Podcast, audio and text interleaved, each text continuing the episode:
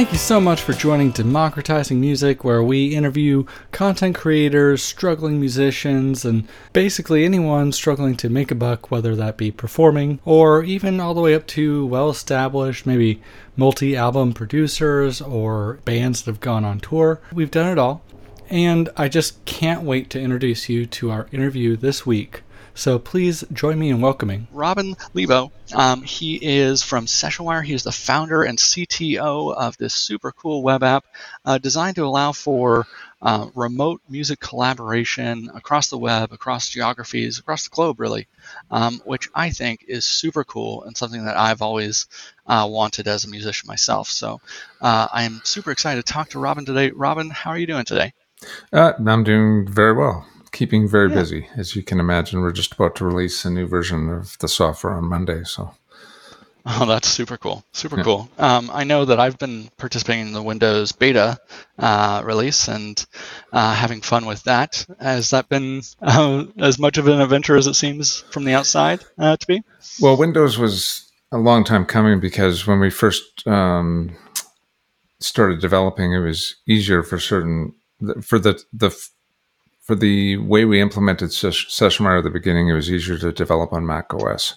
And we wanted to prove concept. We wanted to have a minimum viable product. We wanted to get it into producers, engineers, and music creators' hands so they could give us feedback on the product and, and we could make adjustments. And, you know, typically um, that's the way things go with a startup. But with Windows, there were a lot more complicated issues to deal with. Um, so we waited until the plugins were uh, pretty much ready to be um, launched. And that gave us a window of opportunity to re engineer the Mac version and the Windows version to use the plugins instead of um, the aggregate devices that Mac OS creates. And, and so we were able to uh, create a new driver system for Windows and the plugins for Windows and the app for Windows uh, and release it all at the same time. So uh, we've we've made a lot of people happy. We we were that was our number one sort of complaint from people online is where's Windows. Yeah. So and now, I mean, it's my understanding that that has to do with like the Windows audio driver itself, right? Like which just has more latency. The out of the box Windows driver. If you don't use like an ASIO driver to to talk to your hardware, you're just going to have problems. But if you use the ASIO driver, you probably have problems as a software developer because now you got to support like a hundred different interfaces with a hundred different uh, protocols.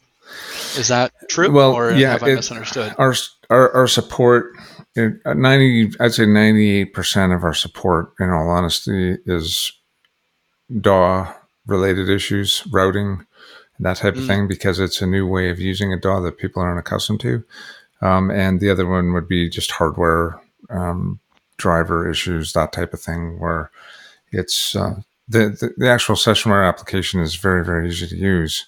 It's just when you get into the other people's software yeah. world that you run into issues. Um, and we support basically all of the recording software on Mac OS. Uh, we have three different formats of plugins. We have uh, VST3, AAX for Avid, and audio units, which is of course Logic's mm-hmm. main uh, plugin format. And then on Windows, we have VST3 and AAX for Avid on Windows yeah. as well. So it's uh, it's a challenge, but we wanted to take that challenge on on behalf of all of the SessionWire members that want to use the product. And we feel, I noticed the term democratization in your yeah um, in your podcast music. title. That's yeah, right. So that that was actually the the genesis of SessionWire um, way back in the late 90s, I started thinking about building something like this because I saw the internet as this new way for musicians to correct, connect directly with their audiences mm-hmm. and uh, with each other. And I knew it would open up some new pathways. And here we are, like 20 some years later. you know, it, it's finally built. So, um, but the, the democratization part is you have Windows, you're in. You have Mac, you're in. You've got uh, Ableton, you're in. You've got Pro Tools. Yeah, let's get together. So we we have a really interesting uh, piece of software that connects people across operating systems and and recording software and everything. So it's really exciting, and um, the feedback we're getting is phenomenal. And we're just getting started. We have so many things coming down the road that are just going to be. Uh, I think uh, people will be amazed in mm. you know 12 to 18 months what we're actually going to be delivering. So it's an exciting time for SessionWire. It's a really cool product to set up. Like you're talking, you touched briefly on, on the routing and how it actually works, but like uh, just because this show is largely listened to by people that record their own music, uh, we can go ahead and feel free to, to go ahead and talk through the technicals here. So like the way it works is you take your your uh, uh, Sessionwire send uh, plugin and you put that on like the master output bus, right? And then you take your session wire receive plugin, you put that in like a bus channel in your DAW uh, so that you can hear the audio coming from whoever you're collaborating with. Uh, and even like record that if that's something that you want to do. So you're working with someone for them to come in and do like a guitar solo over one part of your song, for instance. Um, maybe you want to record that audio in addition to having them record it on their end and sending you a file via Dropbox, just so you got it kind of double double safe recorded, uh, for lack of a better term. Um, is that a fair, you know, summarization of your product in a, in a nutshell? Well, I'd say it pretty much. There a couple of things. Uh, number one, putting the send on the master bus is probably only a good idea if you're doing things like mix reviews and type that type of uh, workflow uh, mm. for mastering engineers or mixing engineers or whatever. Um, the reason I say that is because if you have a SessionWire receive plugin that finds its way onto the, the stereo bus, the master bus, then you're going to have a you know a, a, loop going on, which is mm-hmm. never a good thing. So what I generally do is I usually create a bus um, for the SessionWire send, and I treat it like a headphone cue mix on a console. Gotcha. And then anything I want to send a Sessionwire, I, I just use the sends on the channels to go to that bus, and whatever ends up on that bus goes across to the person on the other side. And then I also have a receive, uh, a, a Sessionwire receive plugin on an auxiliary input, and then I, I do the same thing. So I, I manage it off the stereo bus for you know 90% of the time the other thing uh, and it's a feature a lot of people don't catch on to right away is we have um, we, we call it internally face drag um, because you can take an audio file or a zip file or whatever and you can drag it onto the other person's video pane and they'll get a message or they'll get a progress bar and a message asking where they want to store the file. That file transfer doesn't touch a server, it's peer to peer, which is really mm. cool, which means it's fast. Yeah. And it also means that it's not stored in the cloud somewhere where somebody could potentially access yeah, it. Yeah, no one can get their hands on that Dropbox link that you got for sharing and potentially access your file if you didn't want yeah. to because you, you sent it directly to your collaboration partner. Yeah, and it's 256 bit encryption on all the peer to peer communication. So when you're in a, a, a standard peer to peer call on Sessionwire, the video, the audio, the file transfer, everything is all encrypted end to end. So it's very secure. That's cool. So the typical workflow for me is if I have an idea that I'm working on and say I wanted to connect with you and, and get you to put a put down a guitar track or something like that, I would take the file, I would bounce out a, a stereo stem file, I would drag it over to you using face drag. Mm-hmm. you would store it or just pop it into your DAW, and then you would play along with that stem. So when you're coming back to me, I'm hearing no delay, no latency, no whatever. I just I just hear you playing guitar, and I can produce the track and say, well, could you play that? You know, go up to the twelfth fret on the you know bar number six or whatever, mm-hmm. and then uh, when you're finished recording, we might even do some edits where you're doing the editing and I'm doing the listening. Or if it's I really want to get turned into a control freak, we have a new remote app. Uh, we're, we're we're basically using um, a company called Splashtop's uh, remote control engine, mm. and we're, we're sort of doing a uh, I don't know what you call it uh, co uh, co-production on that on that part of the oh, product. Cool. Yeah, the reason because you can screen share, right?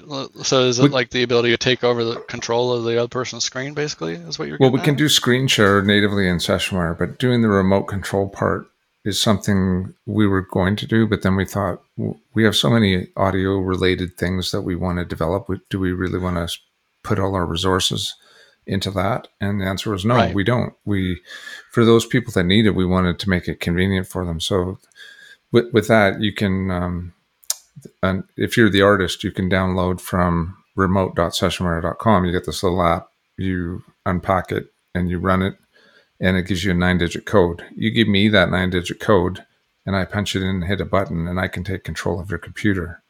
So nice. I could even run the session while you're playing guitar. I could run your DAW from this from my location and do the whole session. I could adjust EQs, compression, whatever I wanted to do. And then at the end of it, I could even remotely bounce it down to a file and drag it on to SessionWire and I would re- receive the file back all in one closed loop. It's amazing. Like it's um that so many super cool. Yeah, it is.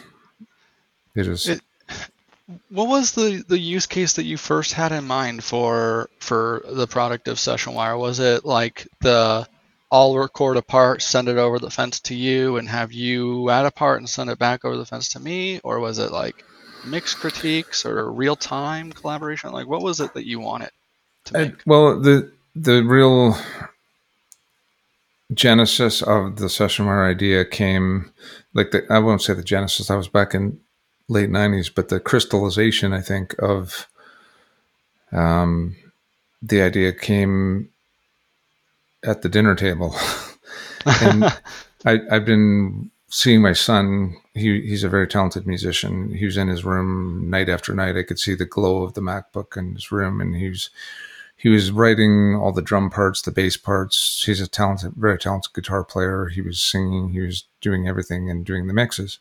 And he did a lot of it extremely well, but some areas could use some help, if you know what I mean. Like, I, I, I'm, we're all in the same ballpark unless we're a very, very special person.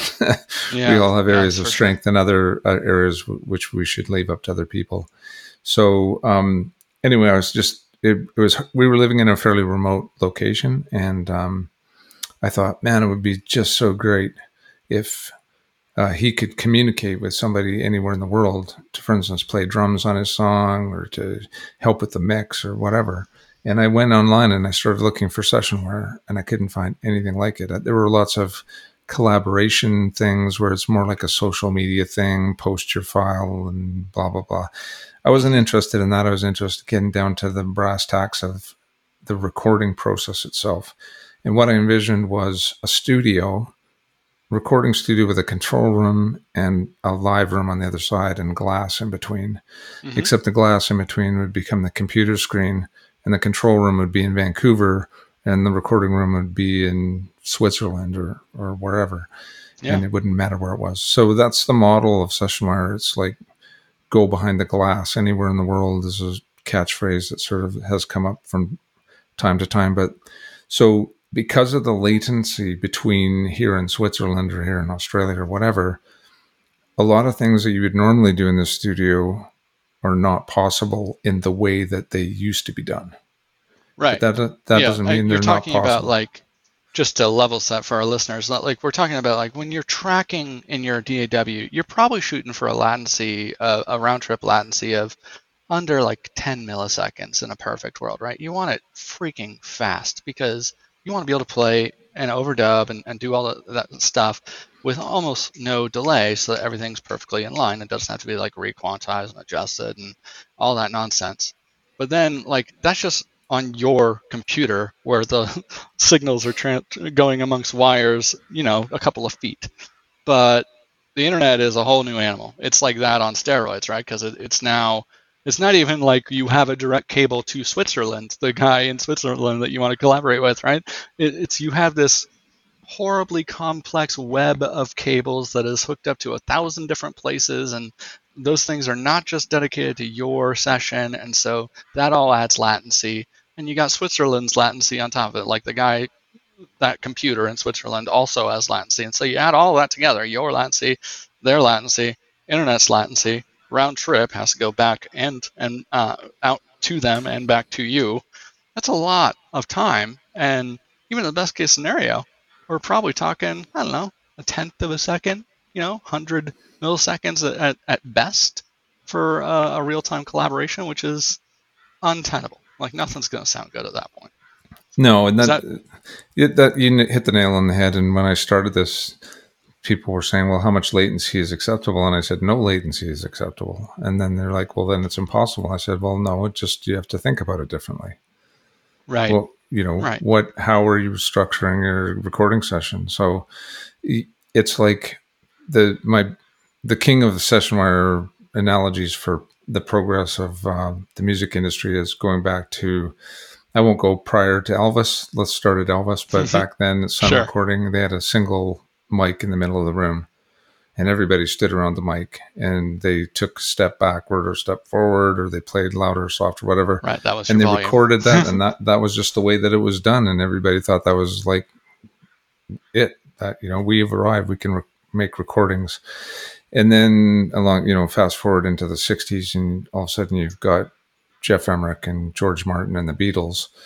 Um, I know Les Paul was into all kinds of multi tracking and stuff like that, but Geoff Emerick and George Martin really pioneered the whole multi track, you know, uh, era that would come after, yeah. where er- everybody was in the control room and people were in the recording room, and, and there's a guitarist down the hallway in a closet with headphones on, and and wasn't even satisfied with the one multi-track machine, right? Like the Beatles famously daisy chained them together, right, to get more more tracks.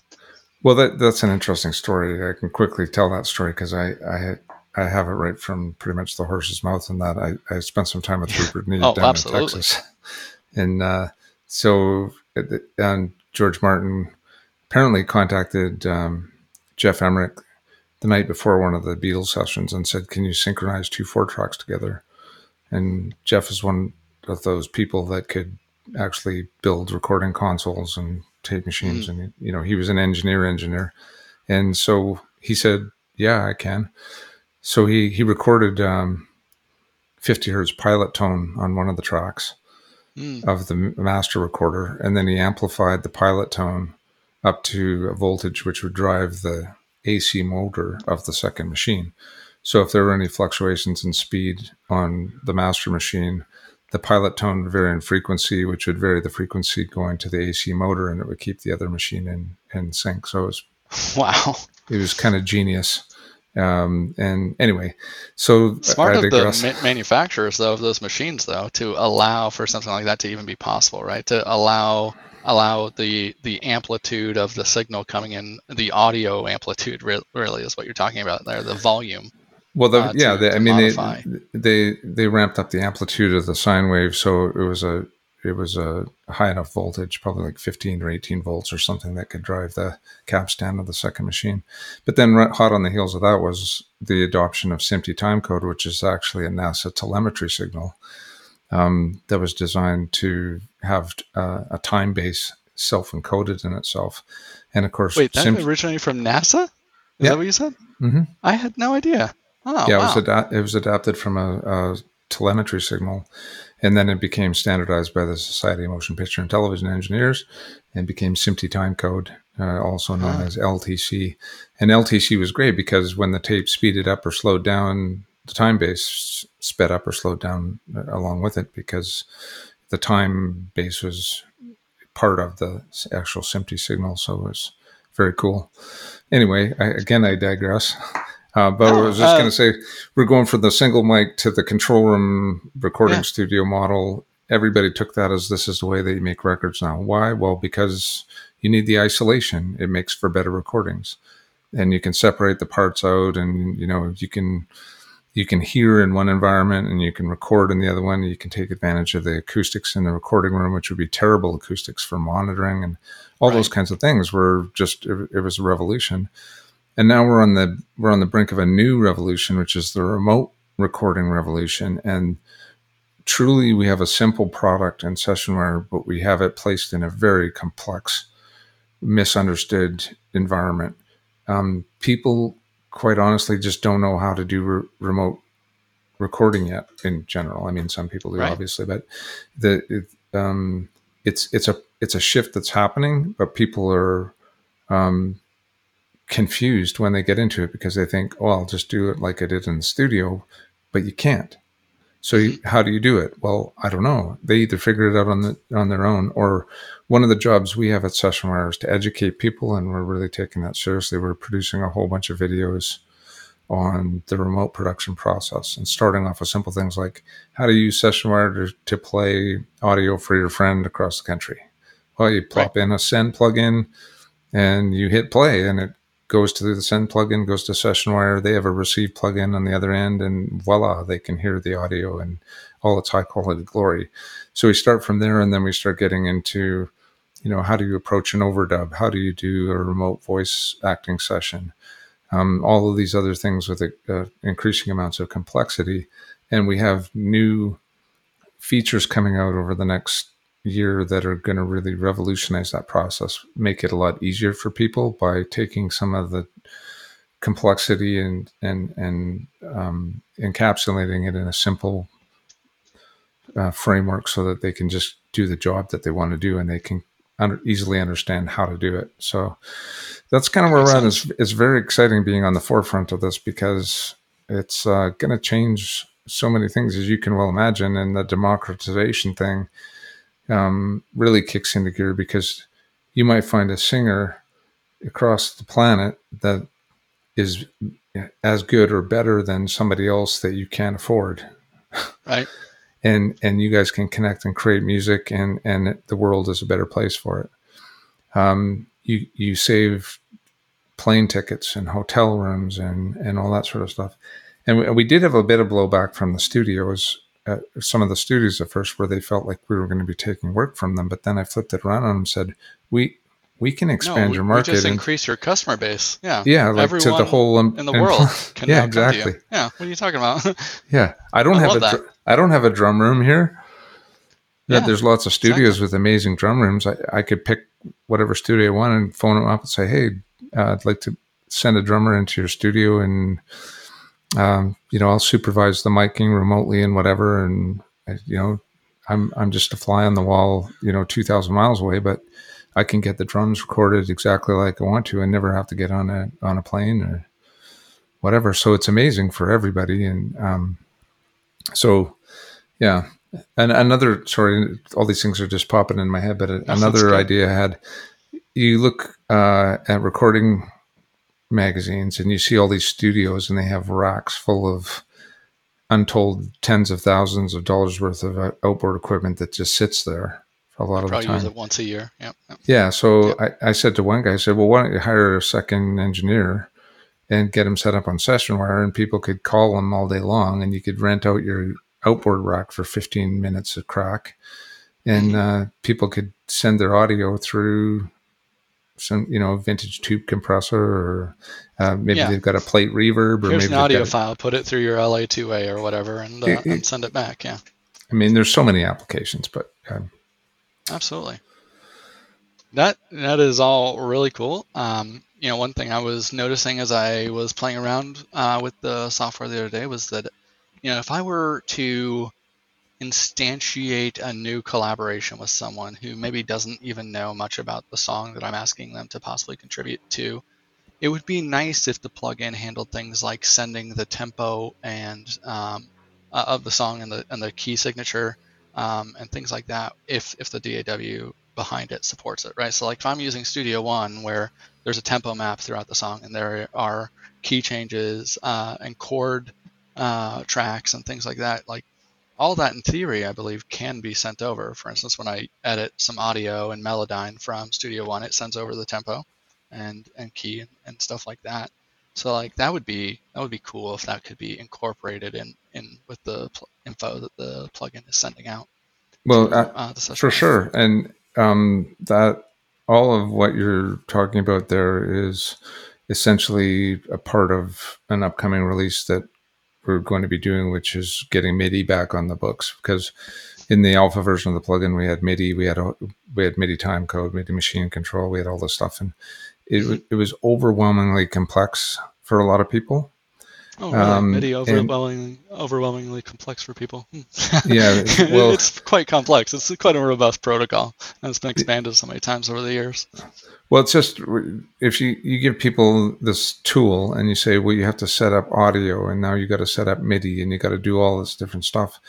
A lot of people in the creative world are just like, just give me a button. I just want to push a button and and go to work. They don't want to get into the weeds with all the technology stuff.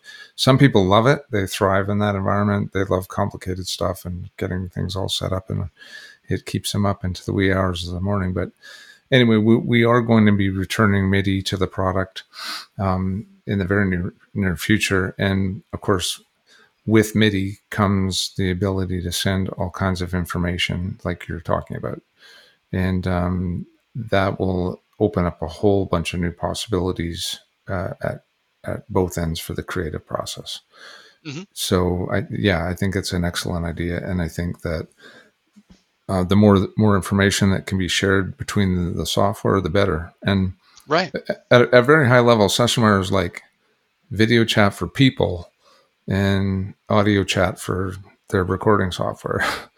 Yeah. You know, it, it it's it connects both in completely independent systems. So, you know, my Studio One is connected to your Studio One through the high quality audio, my built-in mic and speakers, or my Presonus, you know, audio devices doing the talk mm-hmm. back duties, and so it's it's it's a, it, it, uh, in another layer we're going to have MIDI as well. So we'll have MIDI high quality audio talk back, and we've got file oh, transfer. Nice with all the all the polyphonic aftertouch and all that nonsense, all the bells and whistles of the latest MIDI.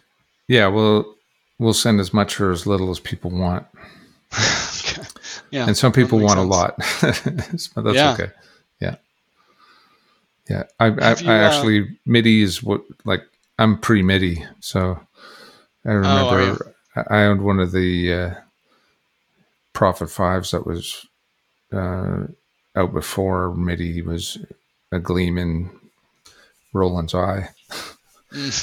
and uh, so I saw the whole thing evolve. I actually was working in the real retail industry, uh, managing a music store when all of the MIDI stuff started coming out, and you know the DX7 and, and the MIDI Verb and SPX 90s and Elise uh, um, Akai samplers and yeah, on and on and on. It was uh, it was incredible, but I had to learn MIDI to be able to explain it to first to my customers in retail, and then I got into teaching audio recording, and of course I had to get really into the weeds with uh, the MIDI protocol and all that sort of stuff. So yeah, yeah, yeah, the differences between the various kinds of controls and like what their what their ranges of values are based on where the potentiometer is, where the little slider. Yeah, it is quite a, a little world to jump into. That's for sure. It, but it's I'm I'm amazed what people do, and um, I mean, MIDI is super cool. It's how people control most of the lighting at concerts now, which a lot of people don't know. Like a, a lot of those uh, professional lighting uh, displays that you uh, see at a, at a, nice concert, that's all mm. MIDI. Yeah, MIDI show control. Yeah, that was actually pioneered by a company here in Richmond, BC, oh, a long time really? ago. Yeah, I, yeah, I've, I've, yeah, I know. Anyway, I won't get into it, but back in the back then there was a company that created a product called the Pitch Rider, which was the, one of the first commercial um, audio to MIDI converters. Oh. And, and so you could play your guitar into it and it would analyze the pitch and it would spit MIDI out the other side. They, they ended up um, becoming uh, involved with TC Electronics and now they're a company called TC Helicon. Yep. Which I own one of their pedals, the Play Acoustic. I use it all the time at like open mics. It's a great little pedal. If you're yeah, looking for so, a harmonizer out there, it's a nice little pedal. Yeah, the technology has been developing for a long time in a, a lot of different ways, but yeah. For anyway, sure. it's um, it's we're very tuned in to the the group of people on the planet that are like you that are very interested in music and producing music with all kinds of tools and toys and whatever in various different creative ways because we are you. Everybody in the company is a musician, producer, engineer, some some form at some level. Some people are more on the songwriting side, some people are more on the engineering side, but every single person is has a passion for what we're doing and um, we really do want to support our members and help them do amazing stuff, and that yeah. gets us excited. Like, what are you going to do with SessionWire? You know, what what kind of mashups of talent and geography and and skill level and stuff are going to be facilitated by this product? You know, by connecting people across operating systems and software and country and language and you, you name it. And so it's going to be really exciting to see. We're, we're already we're already starting to see that. Um, what's the name of the band now? I'm embarrassed. I can't remember. Anyway, one of our members, Dale Penner, produced a, a TikTok sensation oh, cool. band, and um, he did the whole album on Session SessionWire in the middle of the pandemic, and he said it really saved his bacon. But not only did it save it his uh, bacon, it uh, actually created a really fresh, interesting new way to do production for him. And so it's just kind of now that's, you know, one of the ways that he does things. It's because it's way more convenient. It's uh, less expensive. It's, um, I don't know. It's just, it's a change. It's a sea change that we're going through right now. So, yeah, I, I totally agree. I'm, uh, I was happy that I had just wrapped up work on a project right before uh, the pandemic hit, so I, I, didn't have to deal with the uh, the juggling and reprioritization and, and, rehashing of, of the end of the workflow, which is already like the most time consuming part of the, the album. Like to me at least, the tracking part that tends to go fairly quickly. It's the the finalizing of the mix and getting it to where it sounds good on, on various systems and like all that little tiny follow up work that like uh, the polishing. You know, that's what takes up so much time. Um, and and to have a wrench thrown in the works like a pandemic uh, right in the middle of that particular process would have been quite uh, quite a motivational killer, I think. So uh, yeah, count myself lucky for that. Well, you bring up an interesting point that really the the majority of production of any kind is listening, mm-hmm. and so the it, it's great if you have a system where you can listen at a distance. Yeah. Li- listen with fidelity at a distance. Cause or for that the, matter, get someone else to listen, right? Yeah. Because like yeah. when I hear you say listen at a distance, like I'm sure what you probably meant was geographically, but to me, as someone who mixes a lot of his own songs, it's hard to to kill your babies. You know, it's hard to to come to terms with like, sure, I like that guitar solo. Is it making this song better though? And and like making the editorial decision to take that out. Sometimes a fresh set of ears that hasn't been listening to that song for a month and a half uh, can give you some some real insight that you might not have gotten to. Absolutely, I remember uh, our CEO, now CEO, uh, Colin Weeb. He was um, involved earlier before he was part of the company, and he was saying in a in a board meeting, he's going, when I play something, I'm sitting there by myself. I go, is that okay? you know, because at some point you lose that the ability to objectively tell whether what you did was okay or not. And well, I've certainly been plus, in situations. I, I, don't know. Have you done much live um, playing? Oh yeah, yeah. I yeah. So playing with other people is more fun because oh, they it do is. things like yeah, and like they'll they'll like give you cues like hey, let's do that one more time. Let's repeat that part, and I love that. Well, we one of the things we always say is being in the same room together is the best thing. We want SessionWire to be the second best thing, and and that's that's sort of an internal you know core value that we have. But I was just going to say, like I've been on stage playing, and th- I think I played horribly, and I'm so depressed. I want to go burn my guitars in my backyard, and then I'm walking off stage, and somebody comes up and goes, "Oh, that was amazing," and I'm like, "What?" And yeah. then conversely, I've had nights where I just think that I'm just being Mr. Rockstar and everything is amazing. And I've never played so well in my entire life and nobody says anything. so, yeah. And, and, it's the same with songwriting and production. Like if you can get out of the room and get somebody else, and you know, like I'm working on something, and I, I go into SessionWire and I, I see you're online, and I click and I and we connect, and I say, hey man, can you listen to this? Because I just have no clue.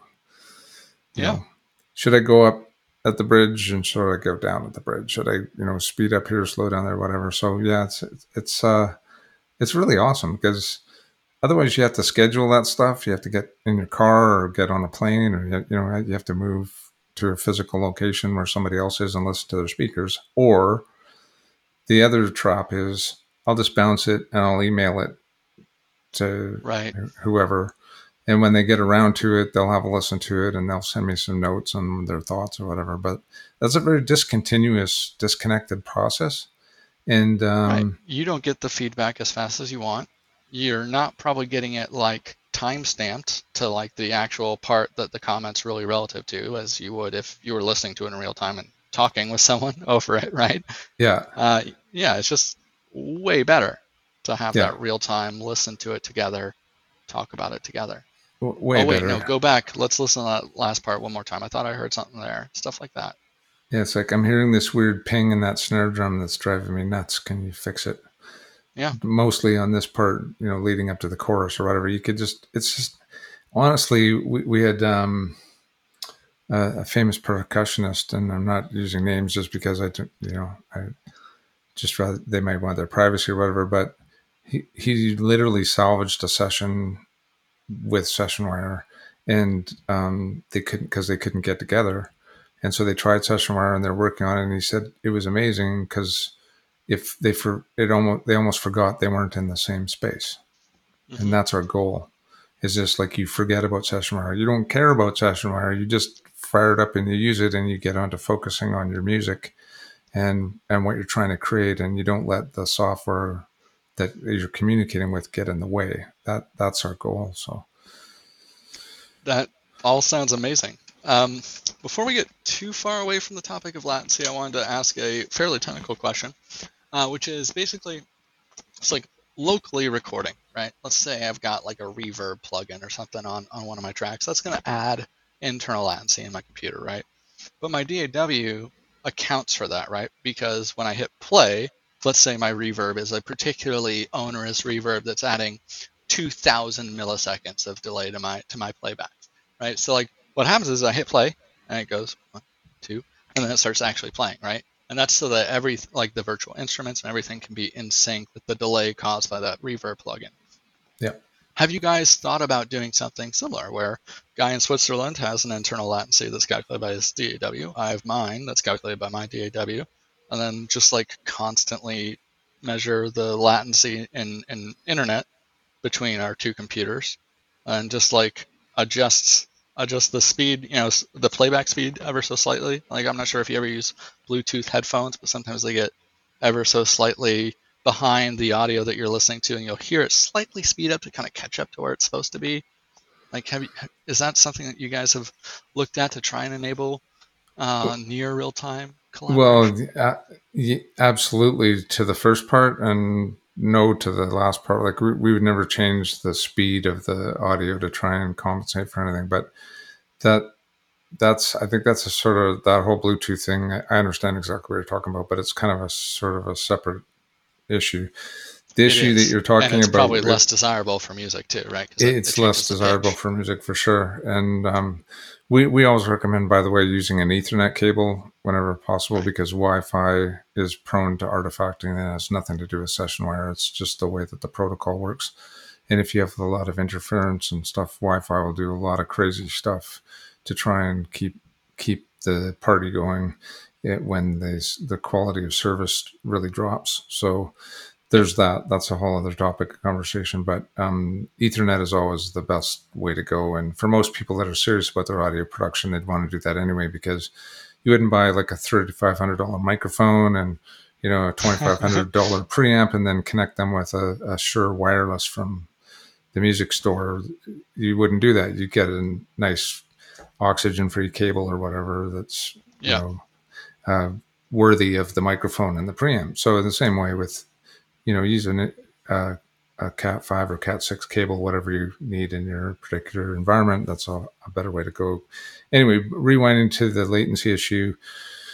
Um, yes, uh, I was around before delay compensation happened with plugins, so we had to manually camp- calculate the offset of a track that we added a oh, plugin wow. to um, in samples to compensate for the delay. So it was a nightmare with phase with a drum kit. You can imagine you start putting plugins on a particular part of your signal path, and and it's like you know, thirty two hundred and forty nine samples out of phase with everything oh else. It, it, it, created what I, I, used to I dubbed it the gray sound because oh, it just okay. you, you, couldn't put your finger on what was wrong. It just it was wrong, and you you you couldn't clearly hear what was going on, but it was very damaging to the overall mix. But um, so plug-in uh, delay compensation came in.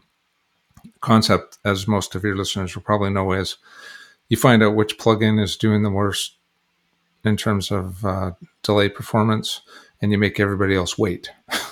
Right. So everybody, at the end of the day, all the audio comes out at the same time with all of the sample delays calculated, and it just it eliminates the problem. So, can you do that over the internet? And the answer is yes, and we're going to be in a couple of different ways um, later this year. We've already actually done it in our alpha uh, but we took it out, like I mentioned before, because it was too complex for people to wrap their brain around. Remote recording wasn't really a thing like it has become, right. courtesy of the pandemic. I mean, it's it's shortened the timeline to remote production pr- by probably a decade, honestly. Yeah, because a lot of that. people were very resistant to the idea of remote recording because they were set in their ways. This is the way it's always been done, you know, blah blah blah. And uh, well, then the pandemic kind of came along. Of magic spaces, right, in in music production, right? Like you know, people people think that like the worst song recorded in Abbey Road will sound better than it would have otherwise, and I mean, it might sound a little richer or whatever, but it's not going to be a better song. Well, yeah, you can. Those are discussions to have over a couple of glasses of beer, I think, because uh, there's some a lot of funny ideas about audio and um, like digital versus analog, and you know all these different oh, yeah. discussions about. um, I I had a discussion one one time with somebody about the purity of analog tape recording and whatever, and I asked them if they had ever followed the signal path through an analog tape recorder, and um, looked at all of the equalization and compression and um, stuff that's going on, the introduction of bias frequency and all that sort of stuff to get the stupid signal to stick on the tape. Yeah. But at the end of the day, the sound of an analog tape recorder, if it's well aligned and everything, it has a beautiful sound that is a characteristic. And that's why they have um, tape emulators. Pardon me. Right.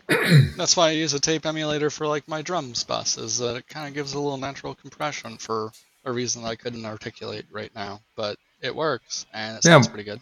Well, when when you grew up listening to vinyl records and then you heard the same thing on CD, you, you, you almost started screaming and running out into the night because it sounded so horrible. Oh, they, oh, really? They but yeah, the, so well, the, I, they I, took them. They took the original right master. the end of vinyl, so like yeah.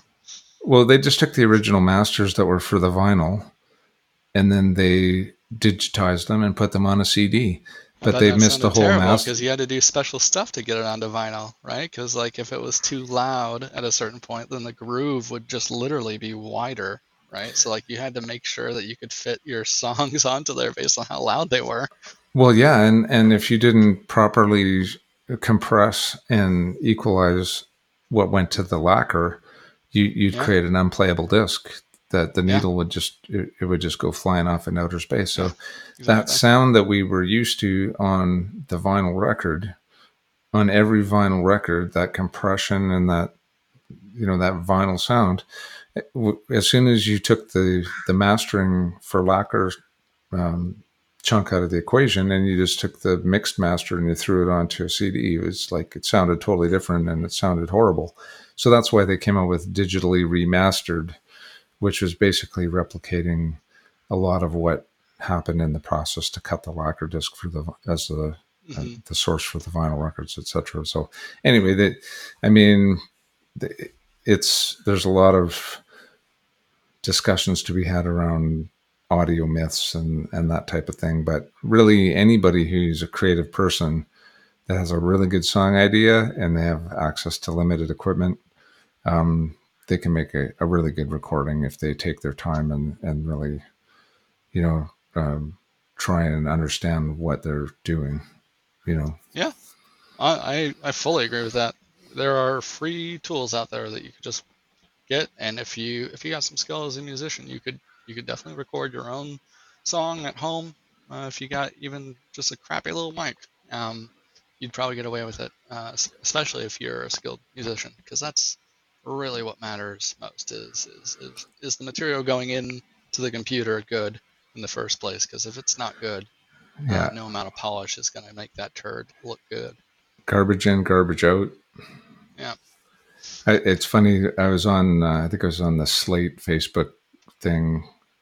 Um, somebody posted a picture of their studio that they had a like a, a MacBook and some monitors and like whatever. I, I can't remember exactly what it was, but they're like, I'm I'm just starting out, and I'm sorry, this is my humble studio, and it was almost like they're they're embarrassed about their studio, and so a, a guy I know on there posted, and he's like, "That's amazing." When I started out, you wouldn't believe what we had. So then I posted what I started recording on, and it was a, a JVC boombox. 1981 JVC boombox. That's what I started recording on. and it just so sort of went from there. So now people, uh, you have GarageBand even. Like, come on, you got reverbs and compressors and EQs. You've got the ability to edit waveforms on the screen, and like, it's insane. Virtual what, drums. Can I just say virtual drums that you don't have to step sequence in? Oh yeah. my gosh, what a game changer! Oh yeah, like it's it's ridiculous. I have Kontakt or whatever with the, uh, what's the I can't remember what it's called now, but uh, Ultimate drummer. It's got all the all the different um, all their different instruments and stuff in one bundle. Bundle, um, Komplete with a K. That's what it is. So oh, uh, Native Instruments Komplete. Yeah, yeah, yeah that's a good bundle. Yeah, so I mean, it would take me the rest of my life to go through there and have the level, have a granular knowledge of all of those different plugins like when I started, I knew my Prophet 5 inside out and upside down backwards. I knew what every single knob and switch on the thing did, and, and I understood how to operate it. But if, if I were to get into that with something like Komplete, I would never see the light of day. I would have no friends, no family, no career. That's true. It's just, I can sympathize with that. Those, uh, really any synthesizer uh, quickly becomes uh, a just a ball, like a fractally complex thing that you could you could spend a month on, and still at the end you wouldn't have produced any any music, but like you'd know how to use your synthesizer real well and how, which what each of the knobs did. That's my problem with synthesizers. That there's uh, so much time that I end up spending making adjustments to try and find the thing that I want. And, and like by the time I, I find it, like the idea for the song or the hook or whatever is almost gone. Yeah. Um, well, yeah, that's why it's good to kind of work backwards and have a plan. Like we find the same thing in software development. We, we, we I, I, I think visually, which is weird because mm-hmm. I'm an audio guy, but I, I, I, have to diagram stuff out and I make a diagram. And if I can sell myself that that diagram is correct, then we have a template that we can go on to actually create the software based around that diagram. So we know exactly what we're doing. I think in music, um, if you take a page from, uh, I don't know if you ever, ever remember an album called Switched on Bach. if, if, if you if you've never heard it, you should find it and listen to it because it was Walter Carlos before Walter became Wendy Carlos, who went oh, okay. to do the, the Tron soundtrack and all that. Um, but Walter uh, Walter Carlos and I think the guy's name was Benjamin Franklin, which is kind of weird, but different Benjamin Franklin. They they had Moog. Guy lived for a long time. Very, yeah, yeah, yeah. Very old man.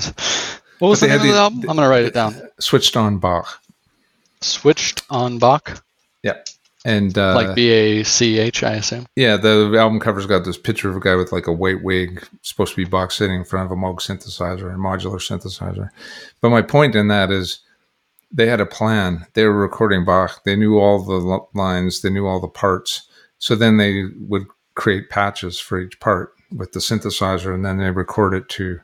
Uh, they had a, a, tape machine modified to a 16 track, one of the first 16 tracks that was out there. Mm. So they recorded all the stuff track by track onto the 16 track, patch by patch. So in your situation, a you can sit there and twiddle knobs all night and get lost down the rabbit hole of creating a sound, or you can figure out what you want to do with the sound and then only go down the rabbit hole far enough to get the sound that you want to do what your end goal is, which is play yeah. this mel- melody in your song. so that tends to be my strategy is the uh, let me find the exact level of depth that I must get to in this rabbit hole to to get this thing done.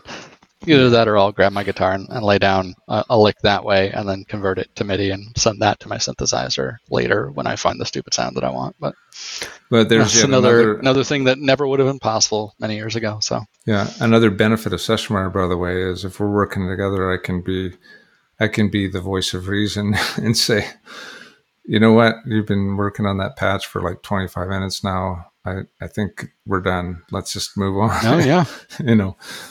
I agree. Um, I um, I'm a, a, Studio One captain, so I, I host uh, monthly meetups for Presonus Studio One's uh, uh, DAW software of the same name, um, and I, I, host those for Washington State on the second Tuesday of each month. And uh, one of the things that constantly I'm I'm telling people, especially on this topic, uh, about is is what I call time boxing. Like, if you're if you're recognizing that okay i am about to go down a rabbit trail trying to find a sound that i want for this part then what you should do is as soon as you recognize that grab your stopwatch and, or timer and set it for 10 minutes or 20 minutes.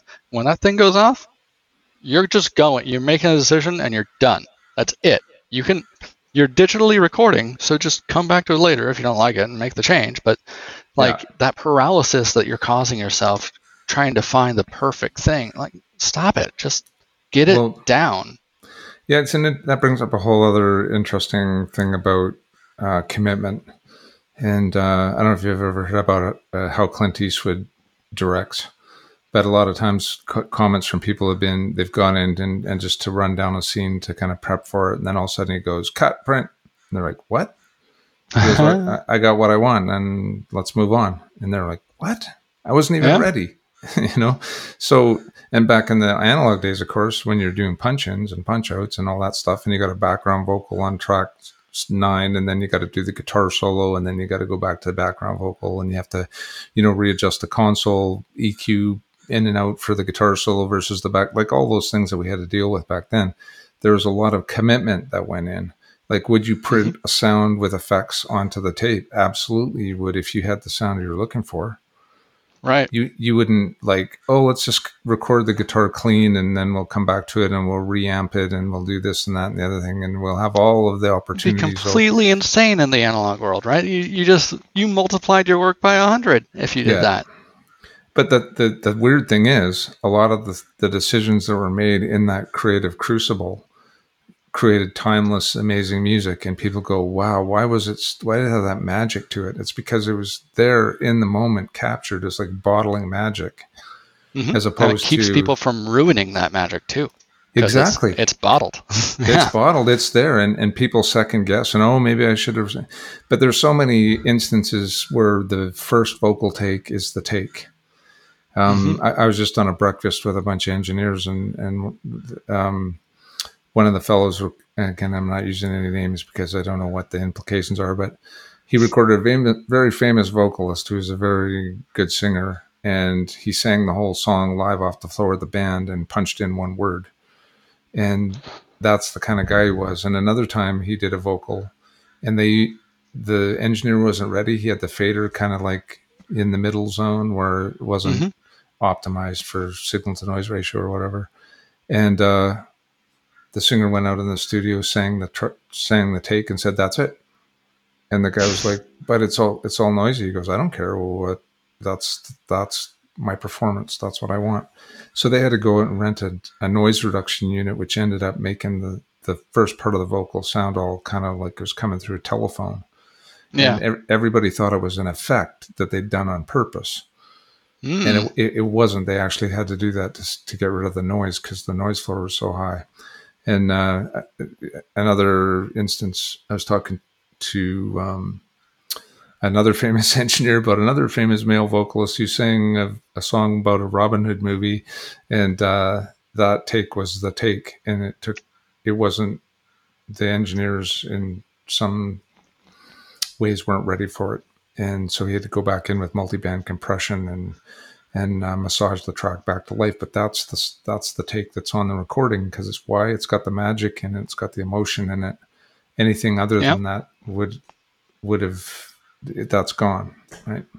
And on and on yeah. and on. So all I'm saying, love digital all, recording for retrospective record, right? Oh crap! I really yeah. should have been recording that. Fortunately, my DAW is set up to automatically always be recording and just like discard everything older than 30 seconds, basically. So like if someone hits on something, I, I just hit the record button, and we're we're in.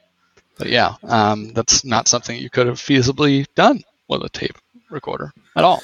But so maybe some of you out there listening might want to take the approach where you take a little, little good hard at committing to stuff and not leaving all your options open because it may not be making it better, it may be making it worse. I totally agree. Yeah, I, I think that, for instance, the fact that the Beatles, for most of their songs, only had that one multi-track recorder that they didn't daisy chain together meant, well, okay, so we're out of tracks.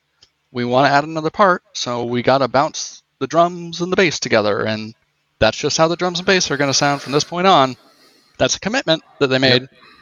but like it also just functionally made allowed them to get a lot of music out, you know, and really great music out too.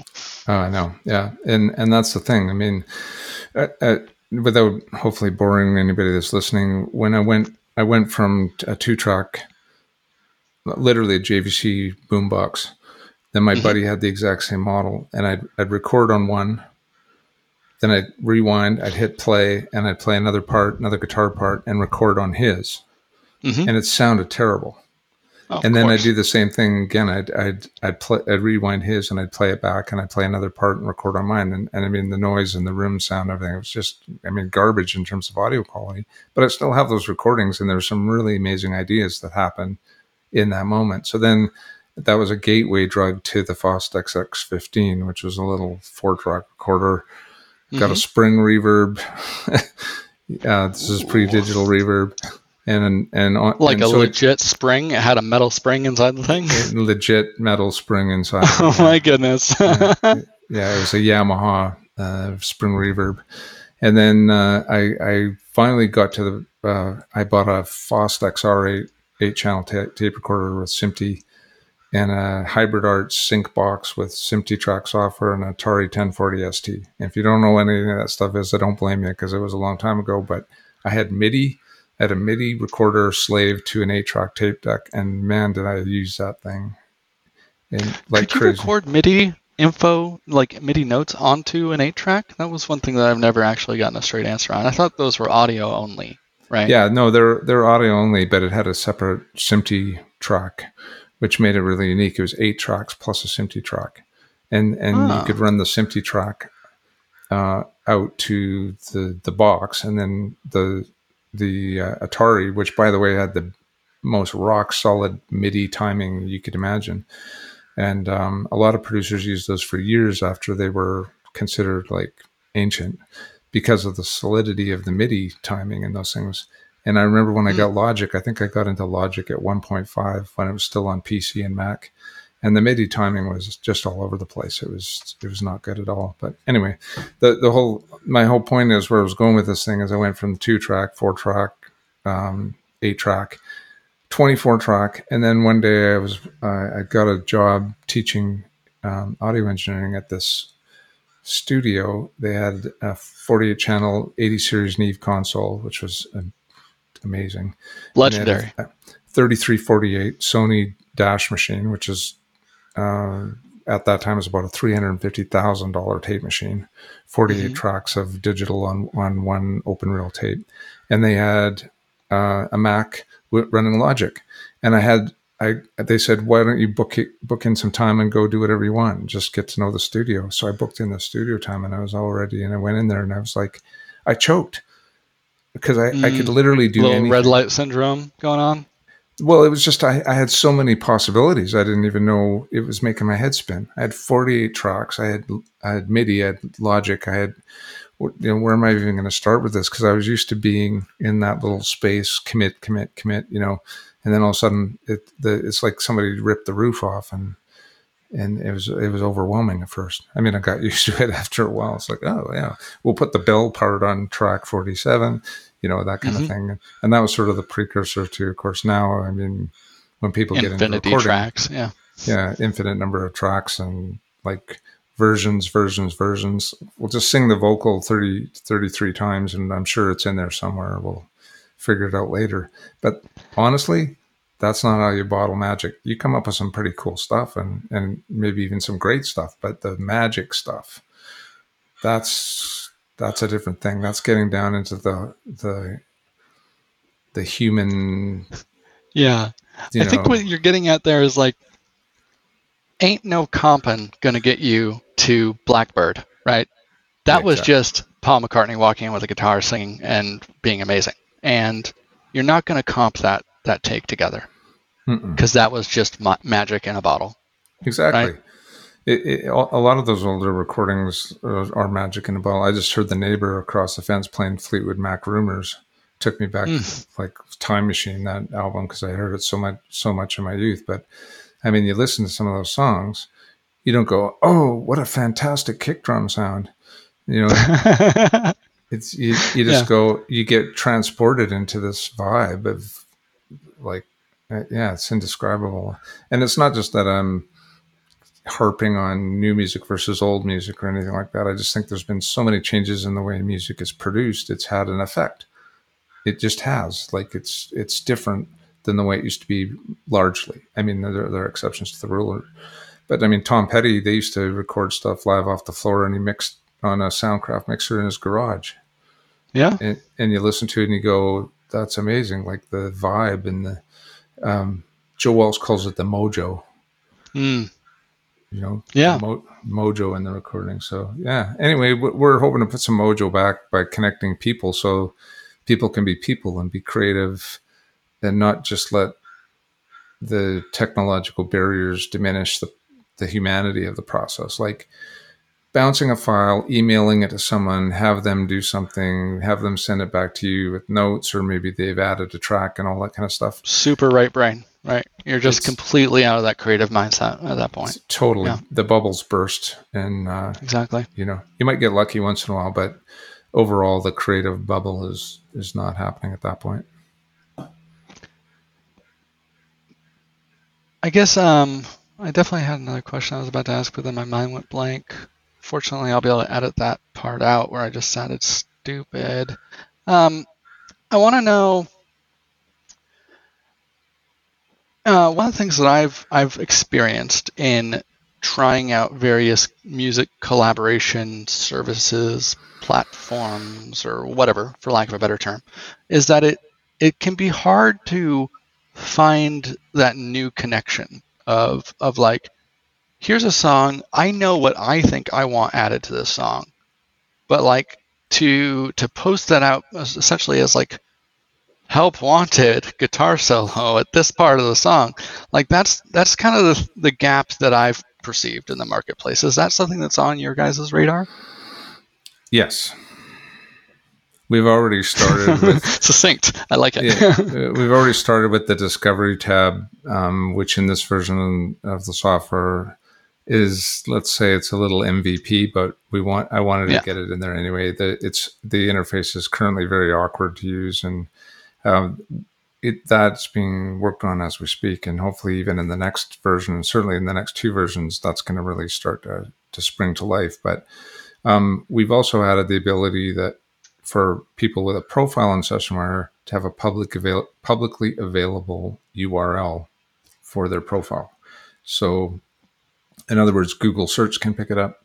You can post it in Facebook or Instagram or you know wh- whatever you want to do to promote yourself, and people don't have to log in to see your profile page. There's just this publicly available profile on SessionWire, so that's that's good because it starts generating SessionWire as a place to hang your hat and say, well, where can I have my profile picture? Where can I have my bio? Where can I have my credits? Where can I have my affiliations? Where can I have all that information that other people might be interested in in one location? So there's that. And then all that information, because of the tag um, interface that we have on the profile, you can say what it is that you do. You know, I'm an electric guitar player, acoustic guitar player, banjo player, whatever. And, and then all of those things show up in the discovery tab when you do a search. You can search by mm-hmm. instrument mm-hmm. or genre. You can search by location. You can search by all these different things.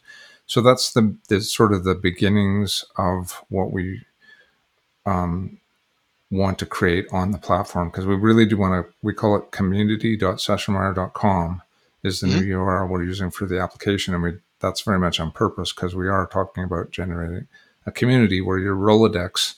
Sorry, some of you might not know what a Rolodex is, but a contact list that it's your contact list in your phone. it's the contacts yeah, app. Yeah, exactly. if you don't know what a Rolodex is, Google it and look at the images and have a good laugh. But um, the the contact list will be an ever growing network of people that you connect with, and those connections will add value to your career moving forward because they, they're hard won connections maybe or after you know sifting through a bunch of different people you finally find this this drummer gets it. This drummer understands where i'm coming from.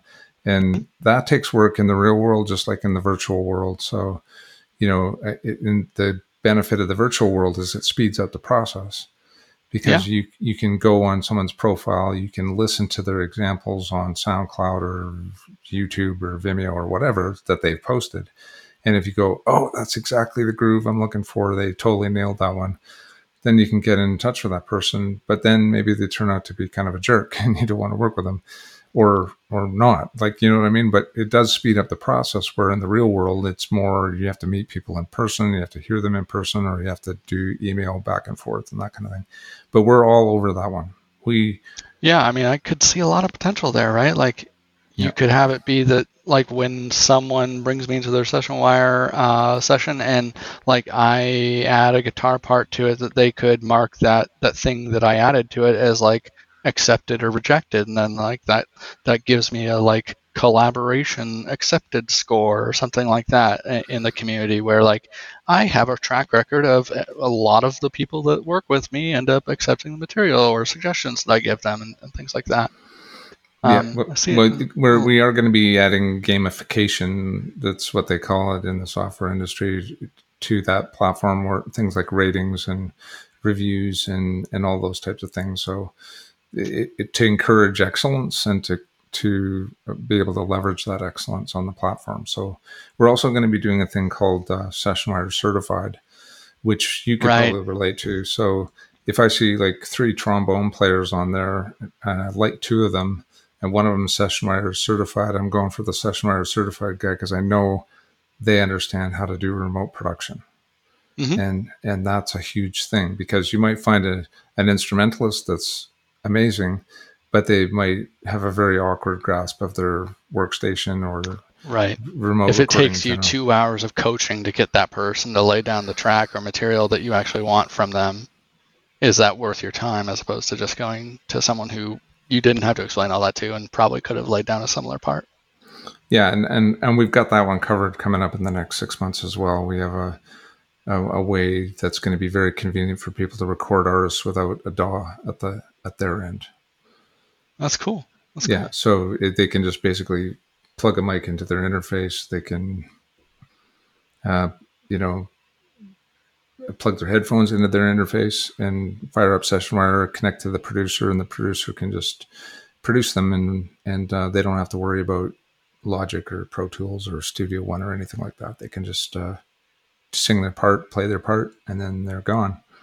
And the producer's happy, and they're happy. Hopefully, they get paid, and they don't just yeah. get ex- exposure.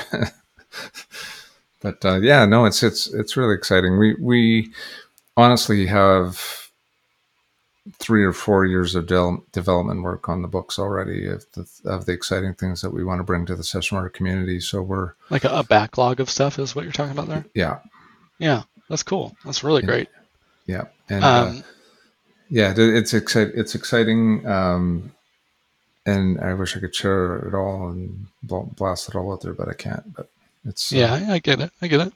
Yeah. I, wow. I see we're at a, an hour and 10 minutes and I want to be respectful of your time. I know that there was a little bit of a preamble with some uh, hiccups we had uh, connecting. So um, I guess before before we start wrapping up, I want to make sure to ask you like, are, are there any topics about SessionWire that you wanted to make sure to touch on that that I haven't asked you about already? Um, well, a couple things. One, SessionWire used to be what was called the user pays model, mm. which meant that if if I paid for SessionWire, I could call you, but if you didn't pay for SessionWire, you couldn't call me. That's changed now. So anybody can call anybody and have a video chat on SessionWire, which, by the way, is a really good video chat app because the audio and video quality is excellent and it's peer to peer. So it's encrypted and everything like that. Um, and it's free to use. So now you can use SessionWire's communication tool. You have your whoops, pardon me. You have your growing uh, contact list in SessionWire. Yep. So you can connect directly. It's not like Zoom where you have to send an invite by email or whatever uh, to get connected. So you can start building a little team on SessionWire without paying a dime, just having your profile. You've got the SessionWire app and all that sort of stuff. And we're coming up with some new ways to to upgrade your service to the paid features without having to have necessarily a monthly subscription or an annual subscription. You can kind of pay as you go, which we mm. think is is going to be great for people because when they start off using it, they might not use the high quality audio all the time. Um, yeah. But over time, they might use it all the time. And then at that point, they would get a subscription because it's saving them money, not because they feel they're being trying to you know we're trying to force them into some subscription or whatever. So we're trying to make it um, available in a way that makes sense to people because we know that especially in the musical community dollars are tight and people don't want to be spending money on stuff that they're not using all the time. So we want to That's create the, the utility in the in the creator version we call it which is free. So there's a lot of value in there to start building out your profile using it for promotion building out your contact list being able to communicate with people over video chat with the SessionWire application, and then being all ready for that day when you need high quality audio or you need MIDI or you need, you know, one of the paid features, then you can up, up, upgrade for like 72 hours or a week or whatever it is that you want. And then just keep on going and, and you're not getting feeling like you're getting roped into anything. So that's that's an important change in the platform. And we're going to also be doing a lot of work over this year on the platform itself outside of the app. And um, a lot of people are going, well, what's SessionWire? Is it this like web thing or is it this app or is it the plugins? Well, it's all of it. SessionWire is all of that. It's mm-hmm. a community online. It's an app that you run on your computer to connect your workstation with another person's workstation and do the video chat and all that stuff. And it's the plugins which connect the workstation to the SessionWire Studio app with bi-directional studio quality audio. So it all works together as sort of an ecosystem. And uh, we're going to be building on that ecosystem uh, things that are really valuable, I believe, to people um, that want to do remote recording and, and remote music production. So yeah, that, that that's it's just important to point that out. There is value even for somebody that doesn't want to sign up as a paid subscriber today. It's still worth your time to invest in setting up your profile and using the app for at a, a bare minimum, you know, video chat with your musical collaborators. And you'll already have the plugins installed ready to go. So when it comes time to be able to use them, you'll be you'll be able to get the job done quickly. So can uh, is the free version of the of the app available to do the file transfer, the face drop? I think is what you called it. Um, currently, it is not, but there there are going to be some changes coming in the next month or two where we're going to be introducing uh, another tier of service called producer. Ah. So right now we have creator, artist, and producer. So we're going to be messing around with what's in and what's out and all that stuff over the next month. So if any of you had feedback on that, you can send us an email and let us know how you feel about it. But um, it's that's certainly a valuable feature, the file transfer, because you don't have to upload it to Dropbox and then have somebody download it from Dropbox, and it, it's just like boom, and it's it's super fast and reliable. Right. So, but I mean, in theory, it even person. allows someone who doesn't have their DAW up and maybe just has like a tablet computer with them or whatever. If they have SessionWire, like they could have the app up, get the file, and play back the file and listen to it in real time with you, and and be able to give you real time feedback, which would probably be yeah. pretty helpful. So yeah, that would be. I agree with that. And so th- these things are all always up for discussion, and we're not, you know, we're we're more about what is going to help people than anything else. Like I know that sounds yeah. sort of altruistic or whatever, but it's kind of the way everybody feels because we're all musicians and engineers and producers and whatever, and so we've uh, we've all sort of walked the walk and and continue to do so. So we're all on the same team, as it were. Yeah. But, um, yeah. So th- there's um, there's that, and the other thing is our support is out of this world. Our our main well we call it customer success. I, I can attest to that. Like i won't even make you say this. Let me just explain what happened when i was arranging this interview with you robin. I messaged your company's facebook page saying hey i'd love a chance for an interview. And the company's facebook page immediately replied to me saying great i'd love to connect. And then you separately messaged me on facebook saying hey i saw your connection request for a podcast interview. I'd love to set that up. And then later a few hours later, I realized, hey, I would like a chance to try this, but I had signed up for the product before the Windows beta was available, and so my trial had ex- expired or something, and like I couldn't basically use the full features, and so uh, like I, I, sent a quick email off to the service team, and then they were able to basically give me a, a, short little trial run of, of the full features so I could have an effective interview with Robin, and all of that happened so fast that by the time Robin had sent an email to his support guy to, to say, hey, send this guy a little trial coupon or whatever, uh, that that I had already emailed the, the support desk and and like that ticket got routed eventually to the same person and he was like i already took care of that and i was like wow you're right. Thank you for being so fast. It, it all happened so fast that it was faster than my fingers could type and i'm a professional developer so hopefully that gives you a sense of how fast this support team was. It was it socks were completely blown off. Well, I appreciate that. And that's what we like to hear because that's what we're trying, honestly, trying to do. Um, we're, I, I used to, my biggest complaint coming up in the music industry when it went digital was I used to call it screaming at the giant granite wall. Right. and, and so I'm in the studio. I'm, I'm in, I have a problem. Everything has gone sideways. And who am I going to call? At this company? And the answer is nobody. I'll get go to the email. We're sorry, thing. our office closed at 3 yeah. p.m. Eastern We'll get time. back to you within 72 hours and blah, blah, oh, blah. you got to be kidding me. This costs me so much money every minute. Yeah, exactly. And, uh, yeah, so we're not we're not that company. But one of the things that we do see as value, uh, uh um, personal support we see as a value thing, and that costs us to provide it, obviously, because we all need to eat our shreddies in the morning or whatever.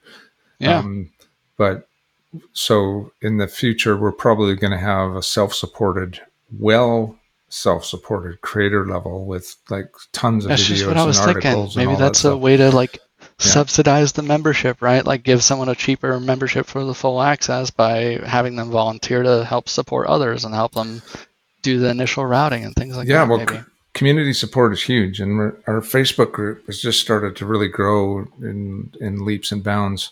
Uh, if you haven't checked it out yet, if you go onto Facebook and you look for SessionWire Users Group, it actually wasn't started initially by the company; it was started by one of our uh, early adopters, and now it's sort of trans- transitioned into a, a company thing. But I think there's like 650 people on it or something now, but the it's growing. There's a lot of lot more activity there, and we we believe that there's a huge value in community supporting other people in the community, and that's a great source of information for us, so we can continue creating the product that you need because it's not about us it's about you. It's like if you're not happy with the product we're not happy with the product because it's for yeah. you know it's for you the creator the musician the producer the artist the vocalist that, that wants to really um, you know make their mark on the world and it, I, I salute you, anybody that's out there that's doing music production in this crazy world right now, because even when I was growing up, I said I wanted to be a musician, and my parents just shook their head and walked into the other room. But I mean, now it's just ridiculous. It's like, yeah, it, it, it's so hard. Even the people that used to be making gobs of money off their their music are now struggling because um, of the whole new change with streaming and their existing contracts and all that sort of stuff. Now, don't get me wrong, I'm not saying that streaming is a bad thing. I'm just saying that streaming and some of what was agreed to before is not a bad, not a good fit. it just didn't, yeah. you know. But uh, I think going forward, it's obviously not going anywhere. It's so convenient. You can have all these songs, you know, at your fingertips. It's it's mind-boggling. But um, yeah. SessionWire is a good fit for that model because you can make your productions with people anywhere in the world. You can get the right person regardless of their location. You can do it at a much lower cost because there's no travel involved and, and all of those different things. So you could produce an album at a, at a much lower dollar figure than you could back in the in the day where you had to block book out a studio for you know thousands of dollars an hour or whatever. So yeah. um but at the same time, all you studio owners, it does open up opportunities for you to to expand your market to the world and say, I've got a great room, I've got this vintage desk, I've got this great outboard gear, I've got a pair of ears that you would kill for. All of those things now can be seen as commodities that can be, you know, um, offered to the world as as services. So, um, anyway, I, I'm I could go on about this stuff all day long, but I just I just would I salute everybody that is has to do this because I get that. We all get that. We play music, we love music, we write music. Why? Because it's a part of us that we we can't suppress. It's what we do. It's what we are. And so we're mm-hmm. our our hope is that our day job uh, at SessionWire can help other people uh, do that in a way that will greatly benefit them, uh, whether it's just for enjoyment entertainment or whether it's for professional purposes. So that's kind of the company that we are and we hope to be. And um, we're really looking forward to uh, our meeting more people that are. I mean, we have so many people signing up now. Um, we're really in a growth phase right now, so uh, it's impossible to meet everybody. But we're we're hoping that you can get to know us at least through the support site and through the materials that we produce so that you can get a real feel for who we are as human beings and musicians and whatnot and uh, that we're here to help however we can. Hey I, I couldn't sum it up any better than that. That sounds like a really good mission uh, a really cool set of goals and uh, i like the way that you guys are approaching it uh, and I, I, can't wait to see uh, what what the future holds for SessionWire. I think that it'll be it'll be bright and a lot of fun. That's for sure. I think I I think so too, and I, I just really appreciate um, having me on today and um, taking the time to chat. It's been a lot of fun, and of course, really yeah. really appreciate appreciate your interest in in, in the company. And and uh, uh, you mentioned before um, you know you wanted to communicate some stuff. And any of you out there that have feedback for us on the product whether it's a bug that you find or a feature that you'd like we're really open to that stuff. We actually have forums online that we can direct you to to submit bug reports and, and feature requests and stuff and we take everything really seriously because like i said we're trying to sharpen the axe on your behalf so let us yeah. know what we can do yeah, that that makes sense. Thank you. Uh, so sessionwire.com, all one word, right? Uh, yeah. So it's a bit confusing at the moment because we're still in beta on the new platform. That's right. There's community.sessionwire.com, and then there's yeah, also sessionwire.com, right? The, the original www.sessionwire.com is the old uh, website and the old everything, the old app. And if you go there, mm-hmm. you'll be redirected to community. Um, the community page is going to be updated um, Monday or Tuesday with some more information, like the pricing and stuff hasn't made it on there, but the, the pricing is essentially the same as it was on on the old version for the time mm-hmm. being. That's going to be changing, like I said, in the next month or so.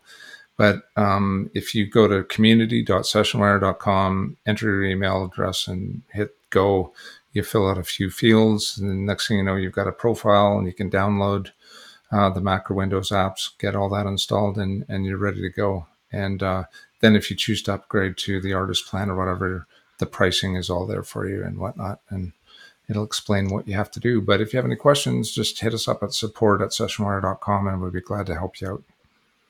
Absolutely. Well, thank you so much, Robin, for your time and for introducing my audience to your fantastic new product. I encourage them all to, to check it out, and I'll be blasting this out on all the social medias and everything. So thank you. All right. Well, thanks very much for having me, and uh, we'll talk to you soon. Thank you again for listening to Democratizing Music. You can find more information at www.dsmagic.us. There you'll find a contact form if you'd like to be a guest on the show, or other ways to find out some of my other interesting projects. Feel free to reach out on any of the social medias. I'm available on Twitter, Facebook, and basically anywhere else.